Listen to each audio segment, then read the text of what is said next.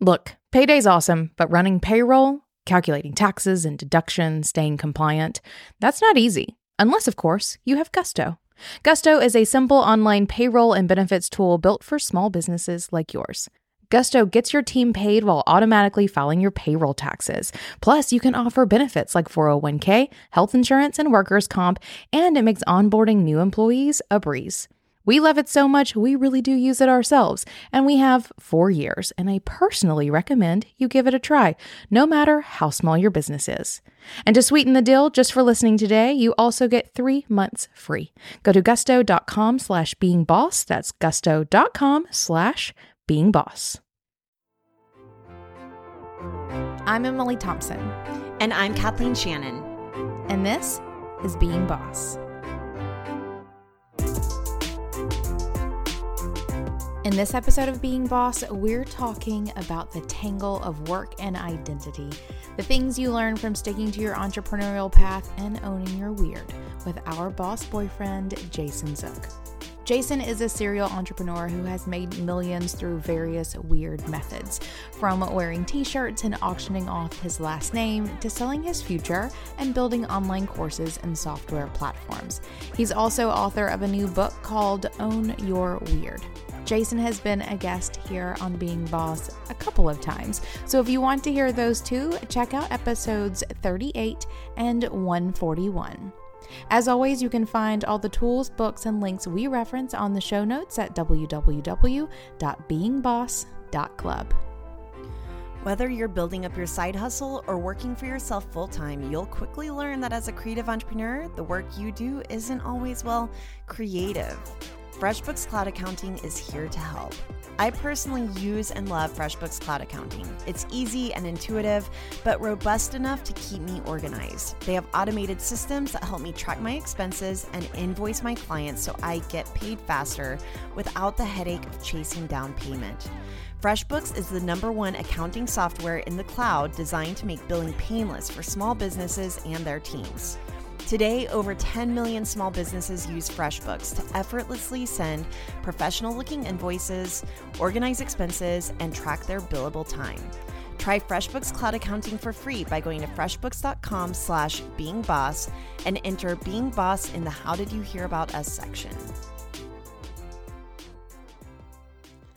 All right, bosses, you may or may not have noticed we've only been putting out an episode once a month this year, and it's just been me and Emily here chatting with each other. But today we have a very special guest, our boss boyfriend, Jason Zook. Heyo. Hello. That's how I wanted to I say I feel like hey. we should like insert claps and cheers. seven seven people clapping quietly. Just like okay. Re- right. okay, so or just snapping. Well, okay, Yeah, yeah, side yeah, yeah. side tangent here. David and I had a conversation in the car recently while listening to one of the great songs featuring Little John. Little mm, John, I mm. suppose. And we talked Lil, about how yeah. fun it would be if we had him on the show and then we got some sound bites so that we could have him going, What? Yeah. Occasionally. Oh yeah. Or I've always wanted a soundboard. I think we need a Being Boss soundboard. Yeah, that would be really fun. Well, speaking of soundboard, I just got a Slack notification from you, Jason, that you're going on some radio shows. I feel like those are full of the soundboards. Jason, uh, tell us what you're up to. Brr, brr, brr, brr. like, there's no reason to have air horns there. Why do we have air horns? And because radio. That's why. Right? Because that button button Yeah. had not been pushed in a long time. Yeah, Very dusty buttons. Dusty buttons over at the radio station.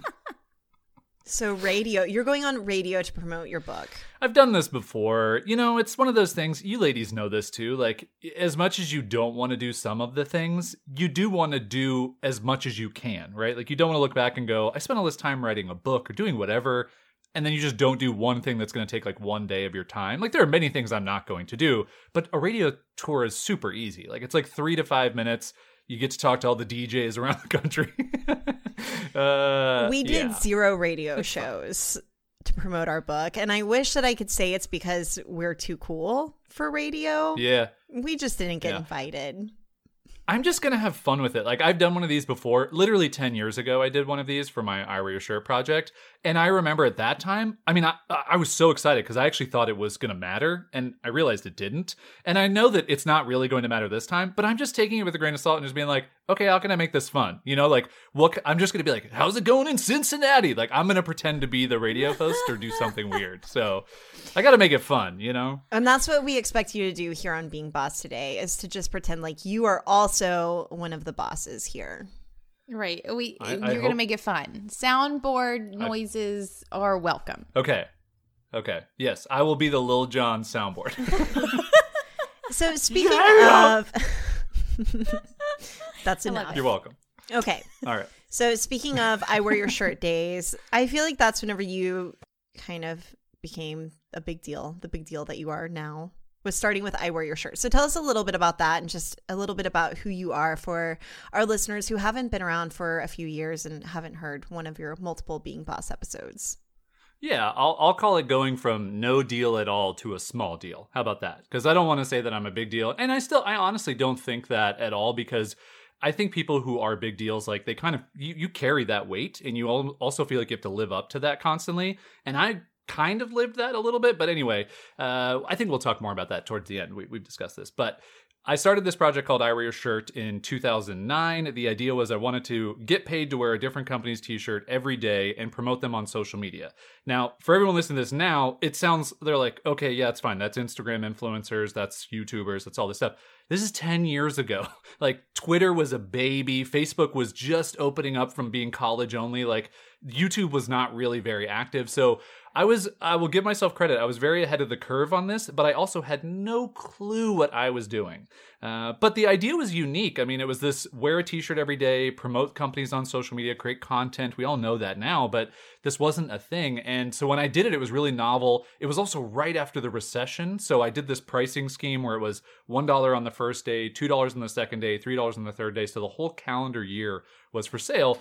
And it was just a way that I wanted to help tell stories of companies that probably didn't get much love or didn't get much advertising and just try and make money in a weird way. Just do something that wasn't the normal. I was a designer, so like sitting at a desk, you know, punching my keyboard, moving my mouse. It's what I still ended up doing for the most part, but it just felt really unique and interesting to me and and that was really what excited me and and I I found that that was kind of the big deal for me was holy shit, I can come up with an idea and I can just do it and then I can make money and people can find it and I was so inspired by the million dollar homepage which was like even five years before that. So that was like crazy early on. Um, so yeah, that was my start. I did that for five years. Uh, I made over a million dollars with that business. I ended up over a hundred thousand dollars in debt. It didn't go well. I had to fire a bunch of employees. I tried to grow in the startup, you know, kind of mindset because I thought I had to keep up. Uh, but I worked with over 1,600 brands, 10 of which were in the Fortune 100.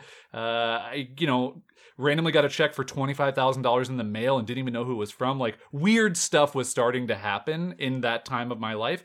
But I also ended up being super depressed by the end of it, super burnt out. I couldn't touch a video camera for five years because I just did it so much. And yeah, I learned a ton of lessons, but uh, it was fun. It was, it's, a, it's so easy to look back on now, but at the time, it was really tough.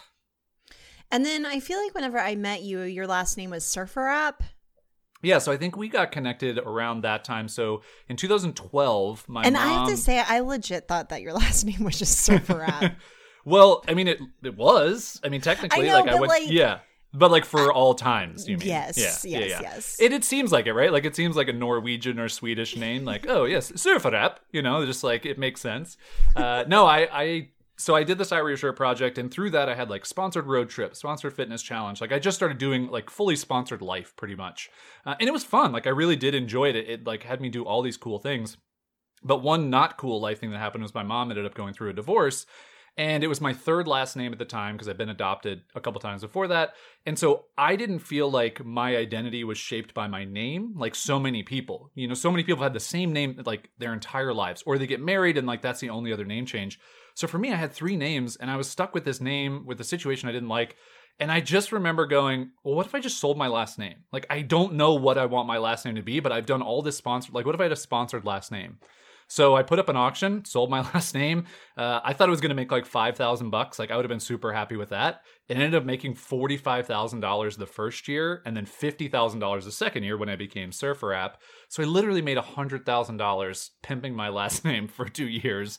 Uh, and then my last name now is my great grandfather's last name, who was an entrepreneur himself. And uh, I'm kind of carrying his legacy forward, which is cool. So, you know, I had like six last names, all with a bunch of weird different stories. And, uh, but I just feel like my identity was really shaped in those years online. And, and through these weird projects through these weird things is really like i've become like really who i am like 100% me um, and it feels awesome to have done that through all these crazy projects people are like what you did sold your last name you sold t-shirts like super weird So you've started making a name for yourself almost literally. Oh.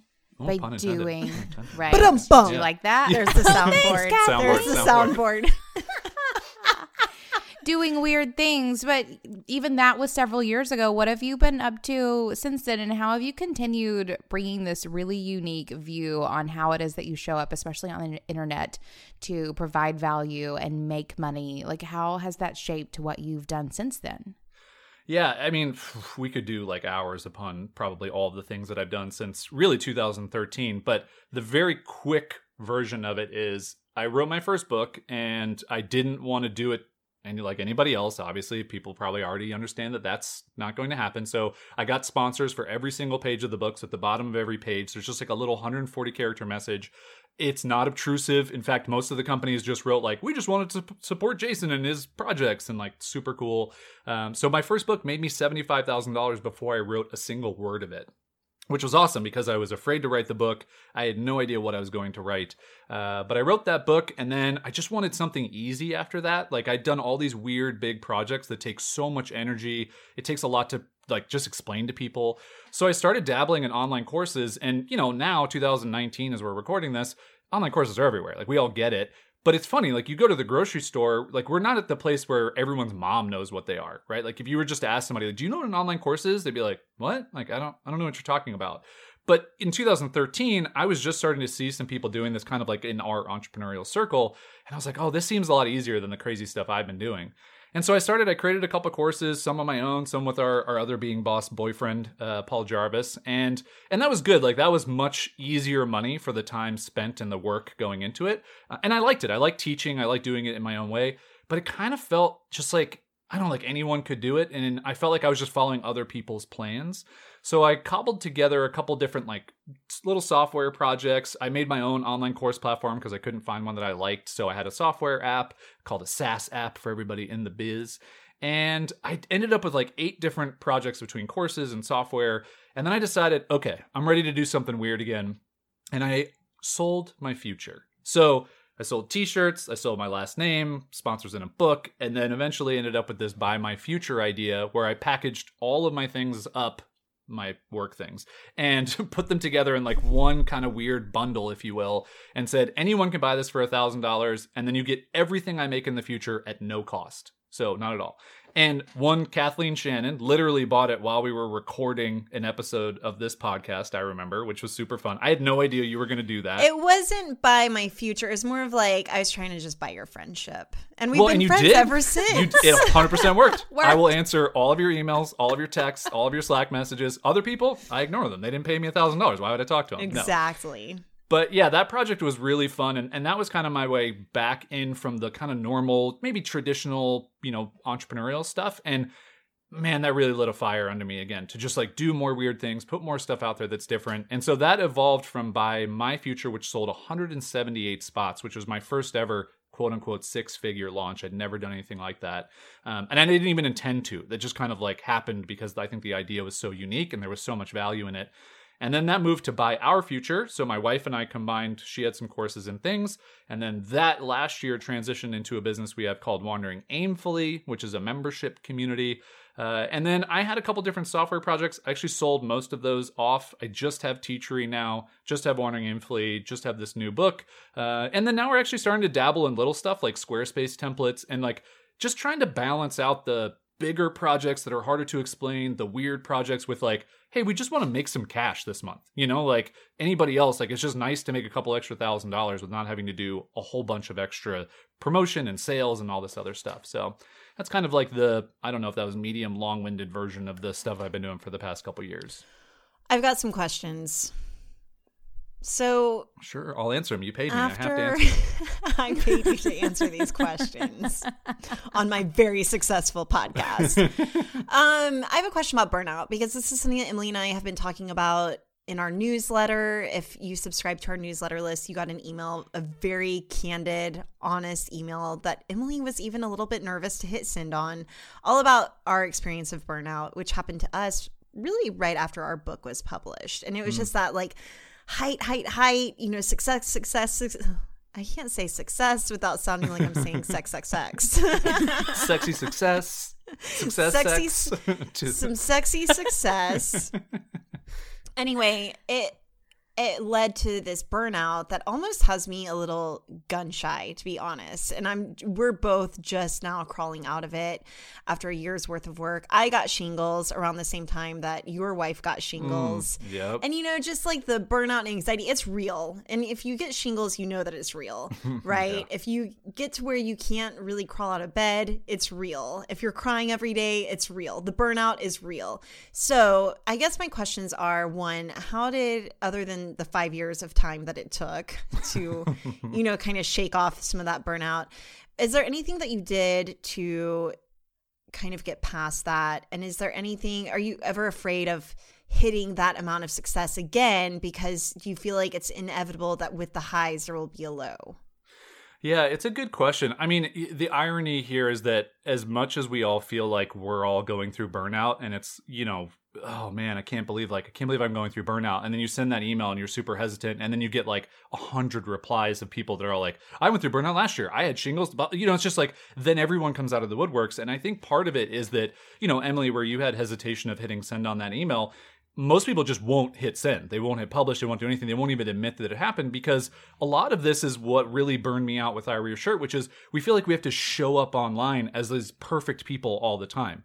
Even if we're saying like, oh, but like I'm I'm unique and I'm real and I only show up and do these things, but it's still like a really nice looking photo. It's still a really thoughtful written caption. Like you're not just laying in bed taking a photo and like scribbling out some words. And and I think the constant creative energy that we're having to put into our work and put out into the world to represent who we are, to me, I think that's the number one cause of burnout for the people in our space and in our bubble. And I don't think there's really any advice that anyone can give because I feel like, and, and Caroline, my wife, and I talk about this all the time, like it's the hot stove moment. So it's like for Emily, it's different. For Kathleen, it's different. For me, it's different. And you have to get to that point to where your hand is getting so close and you're like, I feel like I'm kind of, and then you just like, you burned your hand and you go, okay, now this has to heal. Now, how long does that take to heal? For some people, it's years. For some people, it's months. For some people, it may never heal and you may never come back to doing whatever you were doing. And I just, I don't know that there's any way to avoid it. And I think the reason is because this time that we live in, like all of us that are listening to this podcast, you guys making this podcast, we have not experienced this long enough to understand the repercussions of the things that we do. And there's not enough data, there's not enough time, there's not enough go- that goes into it. And it's like we all know by this point, cigarettes are terrible for you. So if you're going to smoke a cigarette, you just know, hey, I'm I'm doing this and it's going to be bad for me. But we have no idea like how much time we spend on social media is like the effects of cigarette for you. Like if you scroll through social media for an hour, is that as bad as smoking a pack of cigarettes for your mental health?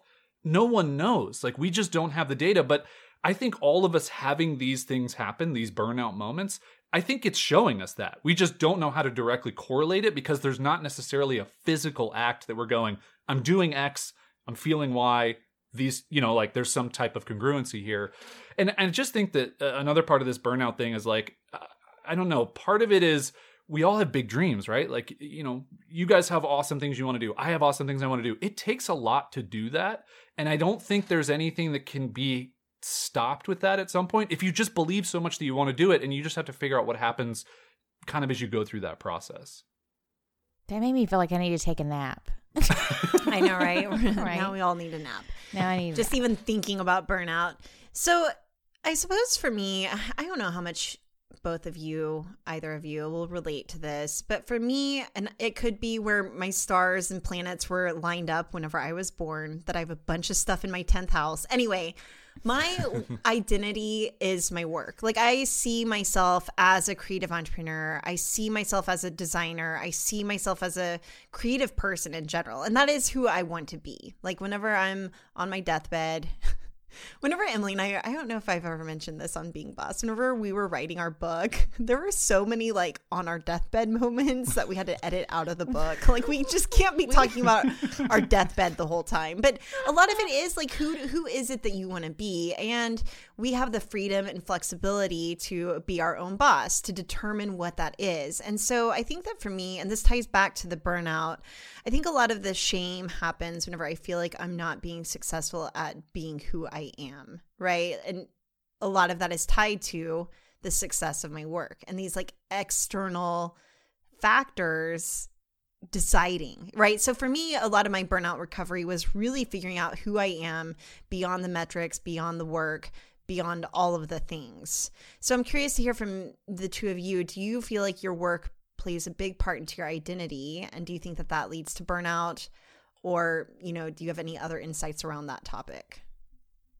Oh boy, yes. I feel like that's sort of been the overarching sort of lesson I've had to learn and like inner work I've had to do, pulling myself out of burnout, is releasing my ego attachment to the things that I create and produce and releasing the idea that any amount of my worth is tied to the hours that I clock in or what it produces. And like, and even saying that out loud, it, I don't believe that. Like, I think there's still some work to be done where, yes, I still definitely tie my worth on some level to what it is that I'm able to produce for the world and not necessarily, you know, within my own family or at my house or for myself, but it is that like outward expression of who I am.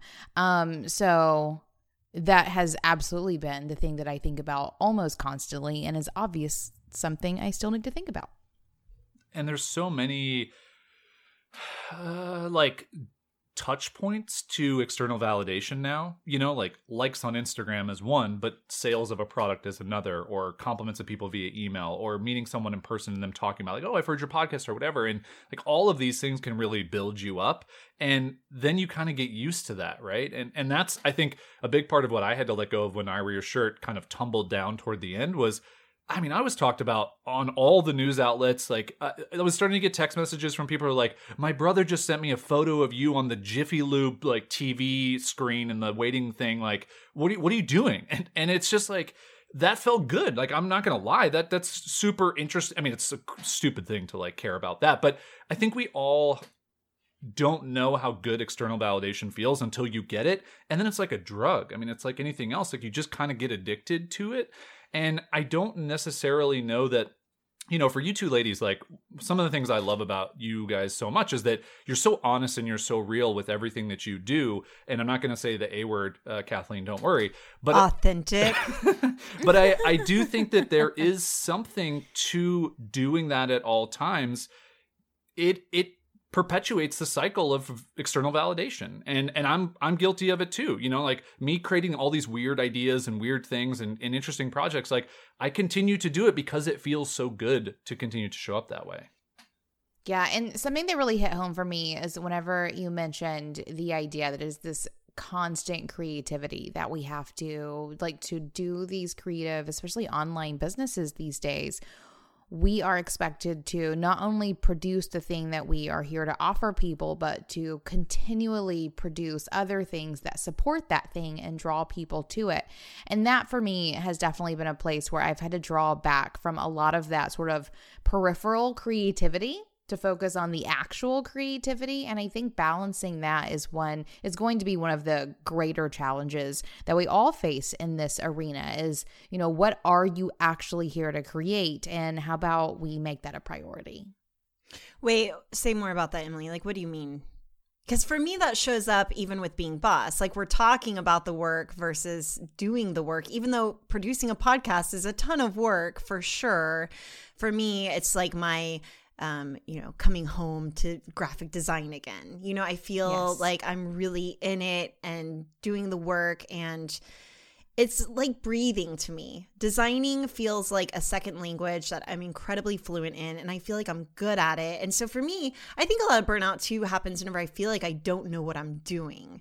And that's a lot of what entrepreneurship is. And I wonder if that's maybe even the biggest challenge of entrepreneurship is just getting comfortable with not knowing what you're doing. Even Jason, you were talking earlier about during the I wear your shirt days you didn't know what you were doing, but that's part of what made it so creative and awesome and weird and cool. But it's also what, you know, it's two sides of the same coin. It can also lead to burnout and just feeling insecure and shitty all the time.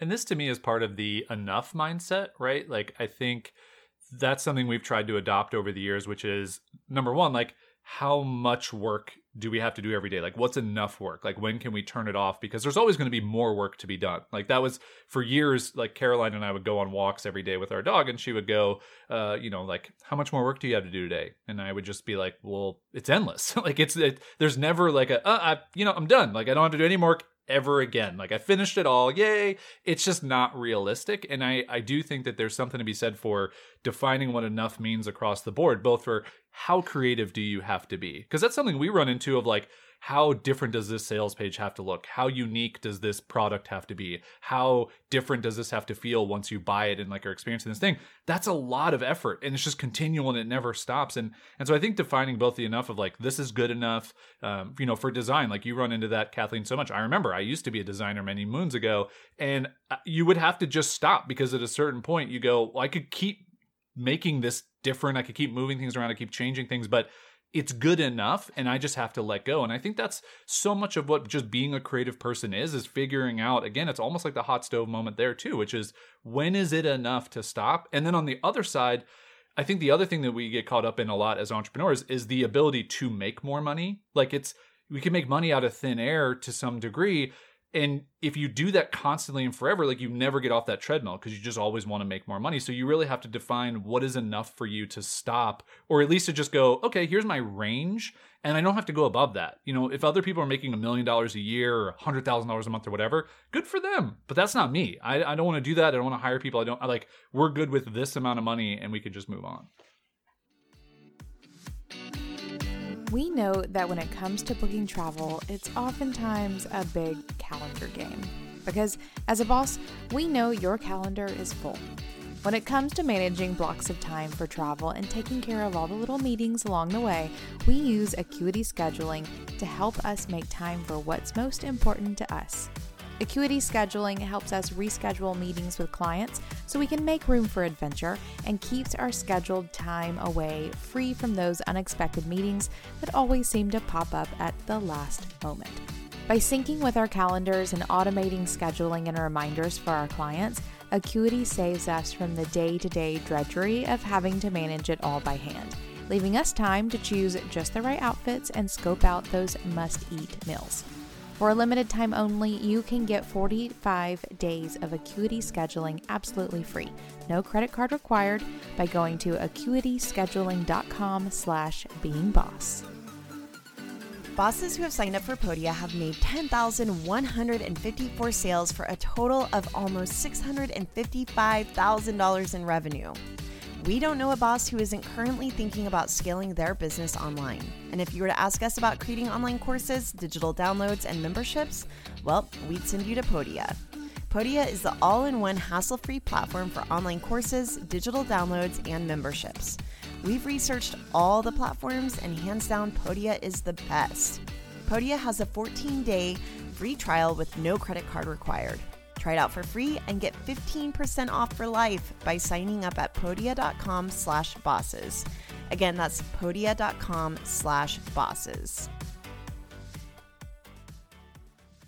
Okay, Jason, I have a couple of questions about making a million dollars that I wear your shirt. So, Sure. like, super successful, but you were also super depressed. So, do you feel like you've adopted any terrible money stories along the way? Like, what's your relationship with money right now? My relationship with money now is good, but there is a little bit of scarcity mindset where I feel like we've just had this thing in the back of our minds of like, we really want to have $100,000 stashed away in a savings account and we can't quite seem to get there. Like there's always something that comes up. So like Caroline's health earlier this year, like we had to pull money out of savings because we just went to like every holistic doctor there was, which is fine. Like that's why that money exists and we absolutely wanted to go that route and we're so fortunate that we could spend that money and do that. But it's like we I that's the only part of the scarcity thing for me. And then, you know, also our money is not as repeatable and predictable as people who maybe work nine to five jobs or as people who have like a successful app and it just makes a bunch of money and you know they do that and, and that's what we're really trying to work toward and so i think for me you know kind of like my my biggest thing with money is we got out of debt uh, $124,000 in debt after um, I Wear Your Shirt. And it took us two years. And we wrote a whole post about it. If people want to go deep on it, it's at wanderingaimfully.com slash debt. It's also in the book if you want to read it. But uh, a and big we'll part include, of we'll include links to all those things in our show notes as well. cool and, and a big part of that for me is now though i have this like even when like a thousand dollars is on our credit card i like freak out. I'm like ah i don't want to do it. And then i have to take a step back and go hold on a second. Like it's not possible to like 100% be debt free all the time when you're not at the place where you've figured it all out. And i do feel like we will get to a place like with my software app that i have with our wandering aimfully community and everything like we will be making more money than we spend on a very consistent basis and it will be a more fluid system. But like we're kind of still in the first year of our new business and just like anybody else like even with the years of experience we have we're still running into oh crap like we had $700 we had to spend here and then like this money didn't transfer from stripe fast enough and like hold on like how did we run into a cash flow issue again? This is ridiculous but it's a constant thing that we all deal with no matter how much we charge no matter how much we make. I'm just glad now that i don't have like vendor bills of $20,000 to like a t-shirt printing company or even employees like you know we don't have employees so I don't have money like that that kind of holds me back and that was really a big lesson for me I can't operate a business with those things hanging over my head. It stresses me the hell out. So I like just knowing it's us. And if it ever grows to someone else being on our team, that's great. But like we have to have the money in the bank to be able to pay for them and not have to have to like show up every month and think about it. It sounds like all of your experience has given you a lot of self awareness as to how it is that you want to show up and be an entrepreneur and where your boundaries lie in the things that you create, which is amazing and it's it's how we want to do it. Like I think all of us get so excited and inspired and motivated when we read these these stories or these posts or we hear these podcasts of these successful people and it's like damn it i wish i was just like that person or i wish i just had like their amount of money or whatever but the thing that like there's so much context we don't see be- below the surface of all of that and i think that's the thing where the self-awareness has really kicked in for me emily because on paper I Wear Your Shirt made $1.2 million in five years. But the context is I was $124,000 in debt, 50 pounds overweight. I had to fire seven employees, including my wife. I hated the video camera, and my entire life was miserable. So it's like on paper, wow, look at this guy who did this super cool thing. In reality, such a bummer. and I've heard stories like that so many times too from the people that we Exactly. all like love and you know put on the highest pedestals. They're making 20, 30, 40,000 dollars a month, but they are the saddest individuals on the face of the planet. And I don't think that, you know, making 20, 30, 40,000 dollars a month is automatically going to make you sad, but I have found that there is some truth to the like the mo money mo problems. Oh, like it's 100%. just yeah, it, it's so much more to um, manage and figure out. So for me, the enoughness is like enough to eat out of season avocados if I want to, enough to go on vacations, enough to afford the house that I live in, previously in Oklahoma, now in Michigan. I don't live in Hawaii. I don't live in California. Like, I and and that's the thing. You know, back to what we were talking about with the comparison trap, though, is that even just recently, someone was mentioned the exact number that I make in my salary.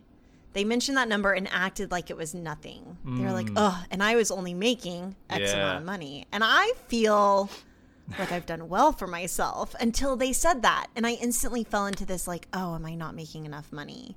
And it really just is this you have to get, you have to look at your own context and your own circumstances. I make plenty of money for the amount of time that I work, for living the lifestyle that I want to live.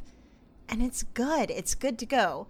But oh, sorry. The one other point that I wanted to make was I've just gone to the point of assuming that anyone who I become jealous of on Instagram has like a ton of terrible, awful circumstances or hard decisions that they have to make every single day. You know, like I just don't assume the best, that everyone has the best, which is where I used to be probably early in my creative entrepreneurship career. I would look at everyone else and think, oh, they've It's got perfect. it figured out. It's better. It's perfect. They don't have, and this probably also comes from, you know, working with lots of rock stars and people who are doing incredible things. They have incredible problems that they have to solve constantly. And it's really hard. I posted a incredibly stupid thing on Instagram a while ago, which was like every successful person that you look up to, at least once every couple months, has a really messy poop. Like it's just like I don't care how much money you make, I don't care how great your team is, I don't care how great your work is. Like you're having one of those situations where it's like, damn, everything else in life is great, but like right now, this is a bummer. And it's it's both a metaphor and a literal thing, but it's like it, it's the truth. It we, everyone goes through some type of messy situation, and it's just a lot of people don't show it. And I think the money thing is so interesting. I, I've actually been thinking a lot about it, almost like fitness, which I know that you know you you ladies definitely care about and, and see the value in, which is you know that if you don't keep up with fitness, your body will not be fit. Like you have to keep doing it. And it's kind of the same thing with the enoughness mindset of money, which is every day you almost have to tell yourself, I make enough money for me. And it's almost like your workout, like I'm doing a workout that works for me. I'm not going to be doing a boot camp seven days a week, three times a day to be like a fitness model who's in the Fabletics commercials. Like I want the legs of the women in those commercials. Like no like I'm just like wow, I literally would love to have those and wear those pants. But it's it's the same thing with money where you have to show up every day and you have to say, okay, I don't care what anyone else is making. It does not matter. Do I have the house that I love? Yes. Can I put the out of season avocados on all of the sourdough bread that I want to buy that's artisanal? Yes. Can I go on the trips I want to go on? Yes. Do I maybe have to save for them for a year? Yes. But I can do all the things that I want to do. And that's for us, it's the same thing. Like we have to come back to that constantly because we get stuck in these spirals of even previous us. Like I mentioned, the Buy My Future $178,000 launch. I have not done anything close to that in any project since. And I have comparison traps to previous me. And I look at that mm-hmm. person as like an asshole and I'm just like, God, like how did you make all this money previous me? And it's just you can't do that. You have to just every day, like the fitness thing, like keep showing up, keep telling yourself it's enough, it's okay, you're moving forward, you're happy, that's all that matters. Shipping and mailing from your desk has never been simpler than with SendPro Online from Pitney Bowes. With SendPro Online from Pitney Bowes, it's just a click, send, and save for as low as $4.99 a month. Send envelopes, flats, and packages right from your desk, and you are back to business in no time. And for being a Being Boss listener, you'll receive a free 30 day trial to get started and a free 10 pound scale to ensure that you never overpay. Save time and money on mailing and shipping with SendPro Online. Starting at $4.99, you also can qualify for special USPS rates for letters and priority mail shipping, calculate exact postage online, and print from your PC. Go to pb.com slash beingboss to access this special offer for a free 30-day trial plus a free 10-pound scale to get started. That's pb.com slash beingboss. Experience shipping made simple with a free trial of SendPro Online from Pitney Bowes. Okay. I mentioned that it's really hard and that most people you can assume are going through hard things as entrepreneurs. But I want to talk about the upside a little bit like the upside of money, the upside of entrepreneurship. What excites the both of you the most right now about entrepreneurship and creative entrepreneurship? Emily, I've been talking a lot, so I'm going to defer to you. Right? If- Today is probably Everyone's not a good day to ask me Everyone's a like nothing. like that. Every- just don't do it. Well, No, but it, it is because what I will say is I didn't work this morning.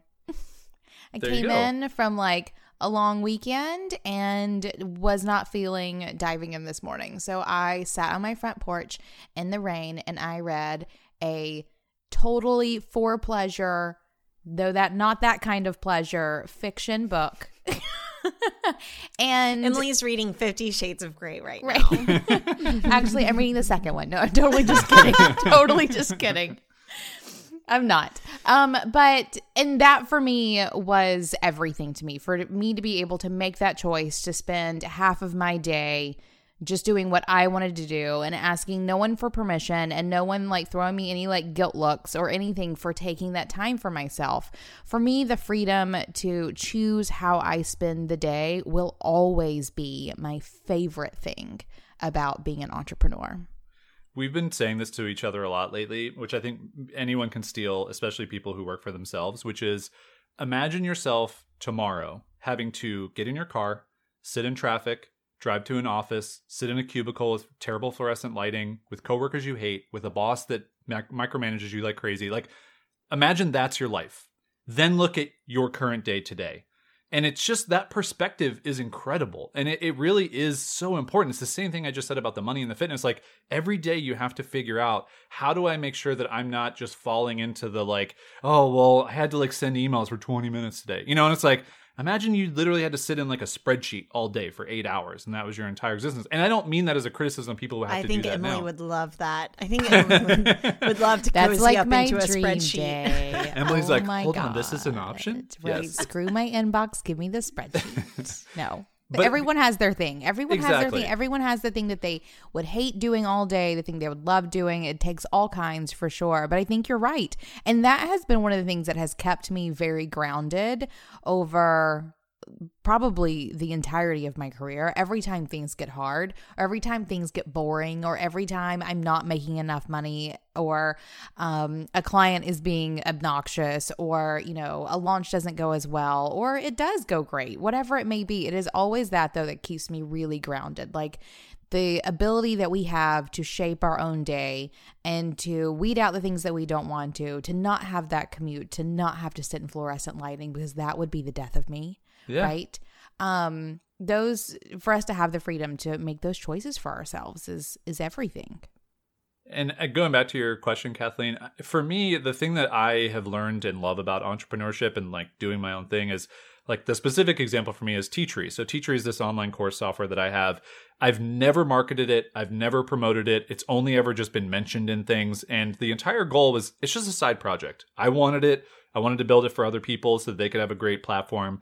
And over the years, it has made a very modest amount of money. And we're getting to the point now where it's making decent money. It's about $7,000 a month that it's making. And it, there's no marketing, there's no promotions, there's no nothing. But I'm I'm at this really interesting place where I decided to buy out my original co-founder because he's just not in it anymore. Super amicable departure, which is great. So I'm buying him out for like the next couple months. I brought in another developer to replace him to like do features and all this other stuff. And we're running into like hiccups and things just like you do when you're building things. But the really interesting thing that I now see with Teachery that I haven't been able to see for years is in about six months, I'm going to go from making zero dollars because I'm investing everything in buying out the partner and paying this developer to making what looks like as a forecast of about seven to eight thousand dollars a month just for our family, like just for me, which is incredible. So that to me is like one of the greatest things of entrepreneurship is sure, it may take years, it may take a lot of work, it may take a lot of effort, but you can get to a place where something is making you such an exponential return on your time and on your investment that you can't see anywhere else. And you know, for Teachery, uh, who knows how long this kind of ecosystem of online courses is going to be around? I think it's going to be around for a while because I think this is the future of education is being able to choose your teachers and the things you want to do and all that stuff. And we're all benefiting of that, right? Like we've all taught stuff and it's it's proven really to work well. But I'm so excited for okay, that's next year. What does 2 years look like? And now if it's double that, I don't need to go any higher than that. That's a great amount of money because I don't have again, I don't have employees and other things, but that to me is the beauty of entrepreneurship, Kathleen, is is really this ability to make your own money and continue to grow that on your own pace at your own level with your own decisions and you don't have to fall into any of the like and that's what I talk about in the book. Like you don't have to follow other blueprints. You don't have to follow other paths. Like you make your own, you figure it out, you do it your own way. It may get a little bit muddy, it may be a little bit messy at times. Uh, poop, cue the uh, poop sound effect. Uh, but it's it's just all part of the process.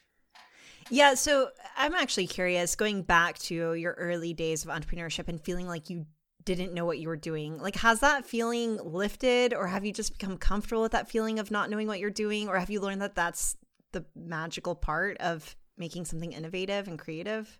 I think it went it's gone from scared and nervous to now like maybe like confused but a lot of opportunity. You know, like before it's like, "Oh, I don't know, like I don't know how these are going to do." Now it's like I just don't know what works anymore. You know, like I've done so many things and it's just all been so different. And and Caroline and I talk about this all the time. We're like, how can we just make this easier on ourselves? And the problem is that when we try to make it easier, it gets boring. And I think that's the big difference for me is that I need the like fire of the uniqueness in projects. I need the different thing. I more than money. I mean, money is important, yes, but I need people to tell me, "Oh, like this is different than I've ever seen," or "This feels so unique." Because we live in such a like time when everyone's created everything by this point. So to create something that is different or to do something in your own way, and that's that's really kind of the whole reason why I wrote the book was just to illustrate the fact that number one, it is possible even for like for me, like I'm just a nobody like anybody else. But two, it also feels really good when you define what that means to you. And it's not going to be easy and it's not going to get, I mean, it will get easier, but it's not ever going to be like just kind of like print money constantly. Um, and I think that for me is really the difference is it's still a mess and it's still confusing and it's still a little bit of like, why haven't we figured out wandering aimfully? But I'm also like, it's still fun to figure it out. And there's a lot of things we can do to figure it out and see how that goes. Yeah, I think that that's huge. Everything is hard. This is what I've learned about being a grown up. Like everything is hard, yeah. but how can you choose where to find the values in the hard work, right? So for me, my values might be I need security and I need honesty, right? So where can I find that in the actual work that I'm doing? For Emily, it's freedom. So where can you find the freedom in the hard work that you're doing? Jason, I have no idea what you value. I'm just kidding. It's control and being weird.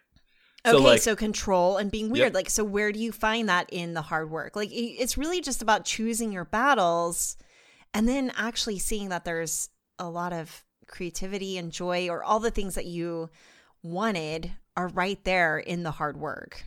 And there's something really interesting too, and I'm, i know you ladies have come up across this, but the reframing for me of changing obstacles to opportunities has been an incredible mindset shift for me. So it's like when something goes wrong or when something gets difficult, how can I not see this as a roadblock that completely stops all momentum and instead see it as an opportunity to improve something or to make an experience better or to apologize to a bunch of customers if something didn't go the way that I hoped it would.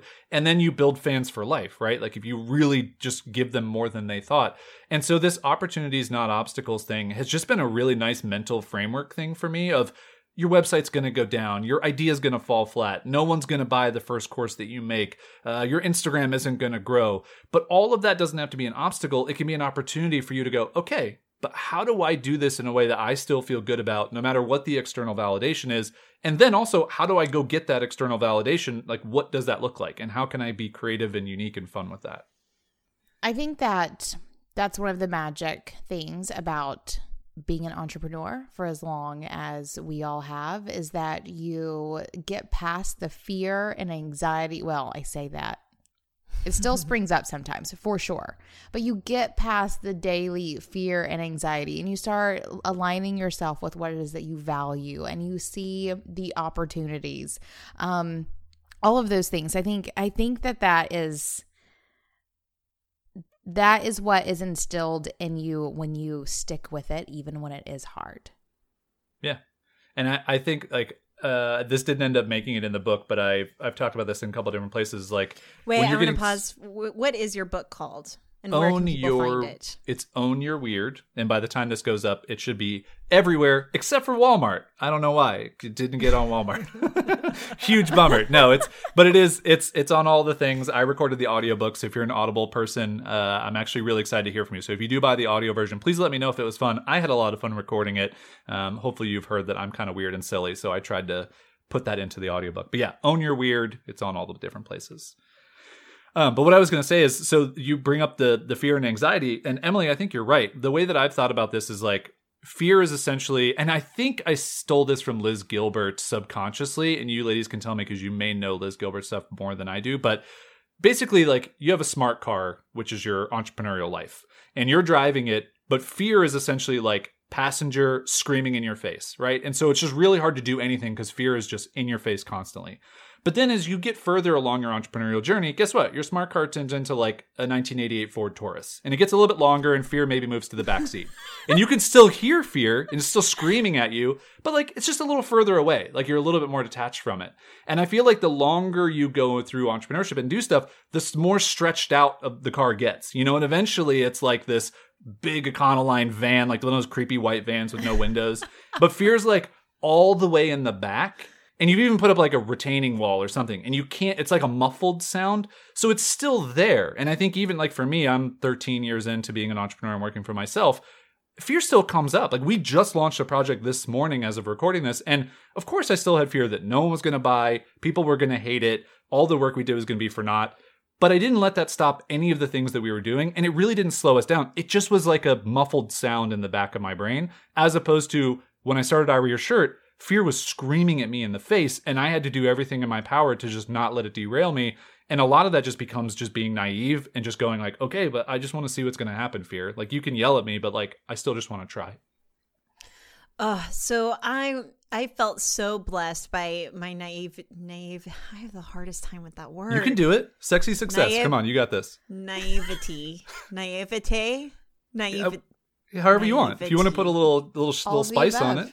yeah I feel incredibly blessed by how much I didn't know whenever I first started. And it was really just one step at a time. And there was a lot of excitement in it. And so those first two years are let's get this off the ground. Let's see if it works. Oh, it's working. It's working. Okay, now let's scale it and grow it. Oh, okay, we can do that too. The opportunities are endless. And then around years four and five, maybe even six, four, five, and six, I started to know more of what I don't know I've been in it long enough that there were some things about it that just felt like a chore or felt like, you know, a capital J job. It almost felt like a day job again, right? And I was realizing, oh, I have a lot of bosses. Every client is a boss. Um, and and then the fear really geared up. And I was like, mm. oh, now I've found success. How do I maintain this success? How do I keep growing it? I'm exhausted. How do I have a family at the same time?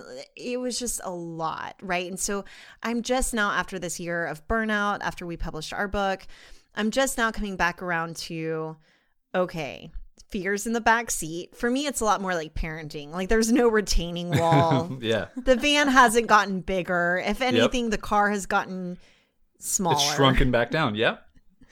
But this kid is screaming at me. Uh, pro parenting tip.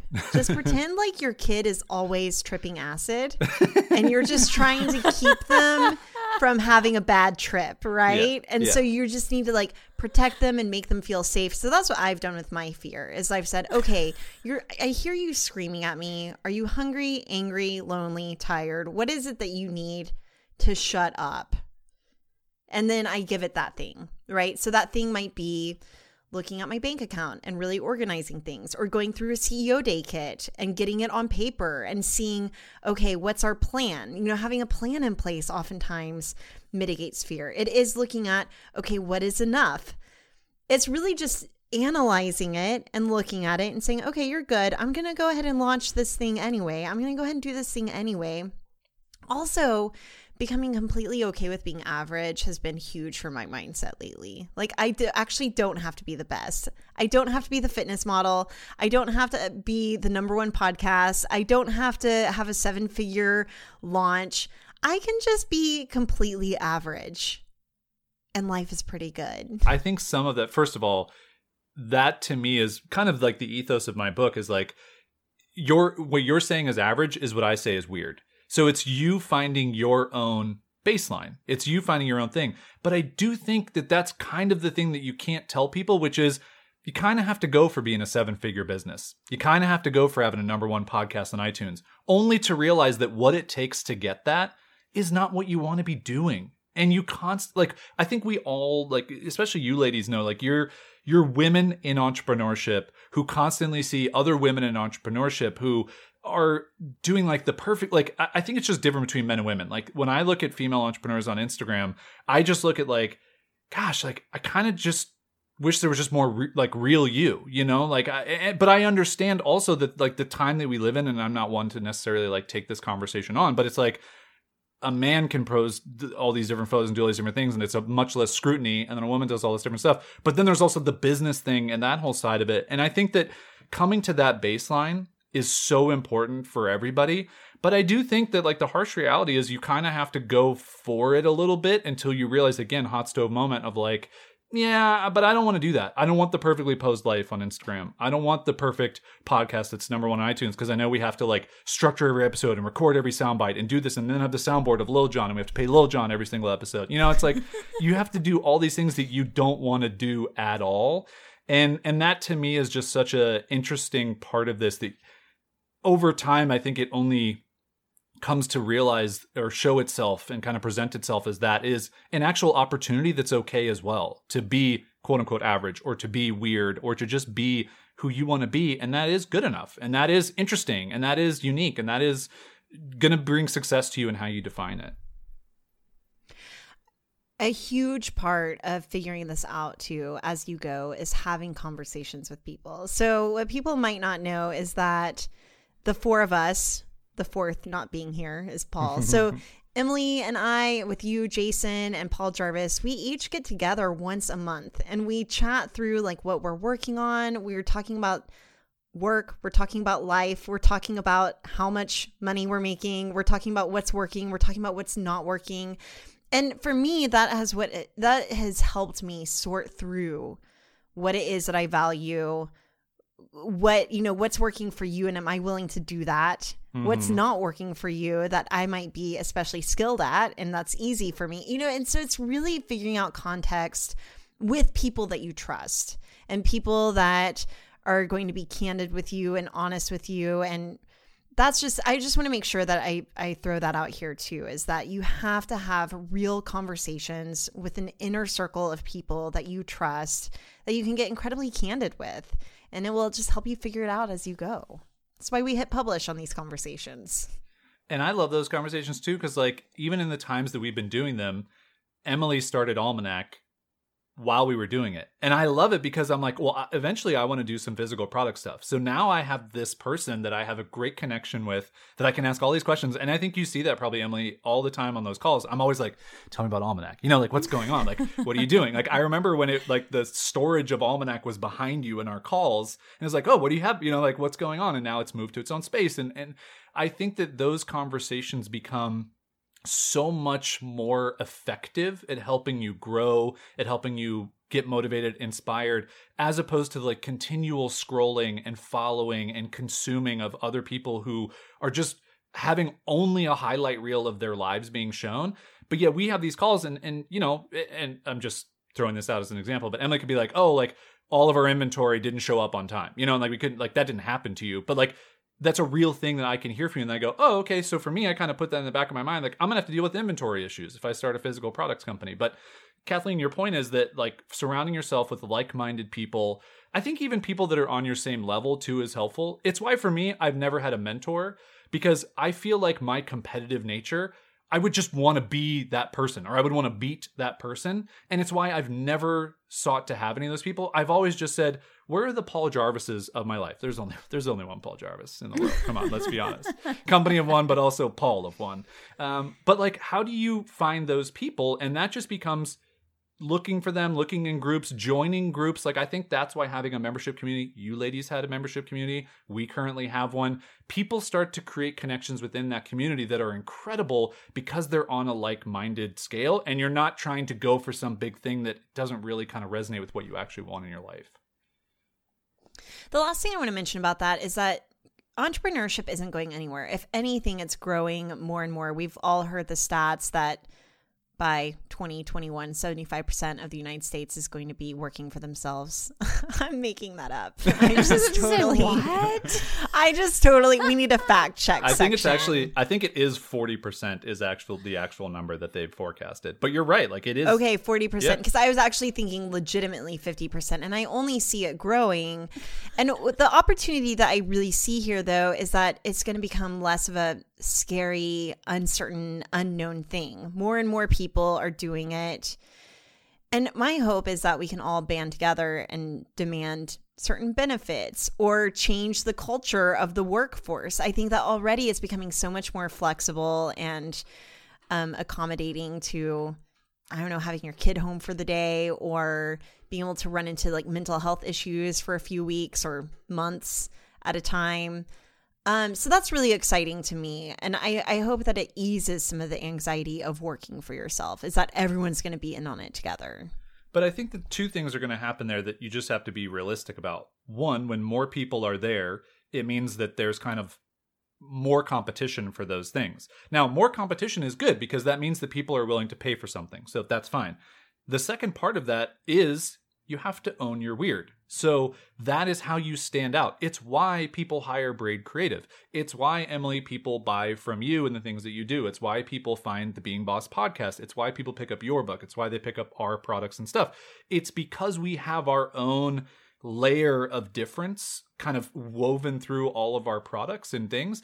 And I think that you ladies, you ladies talking here, people listening to this, like, you look up to people not just because of what they do, but because of who they are.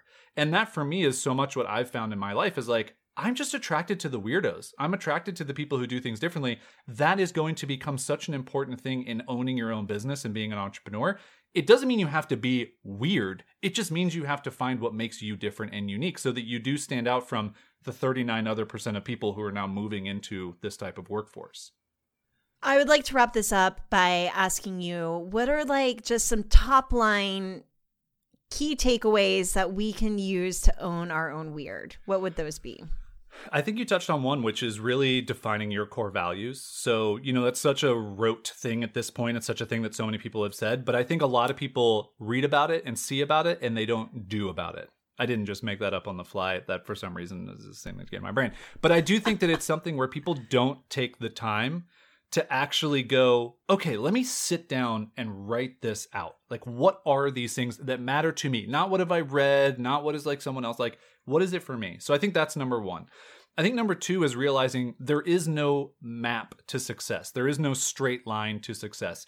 It's the map that you create. And for me, and what I've learned, and I think you ladies can uh, attest this, it's a treasure map. It's not a straight line drawn across two different continents. It's a weaving, winding, dotted, go through sunken treasures, and you find a trip, a ship that's like shipwrecked, and you have to navigate through it. Like it's all these weird metaphors, but it's just it's a weaving, winding path through becoming successful in whatever that means for you. And I think the last thing is just really owning who you are. So again, you said average, Kathleen. I don't think you or Emily are average by any means at all. I think you both are so unique and fun. And it I wouldn't spend time every month talking to you if you weren't. Like I don't have interest in hanging around average people. I want to hang around people who inspire me, make me laugh or fun or interesting.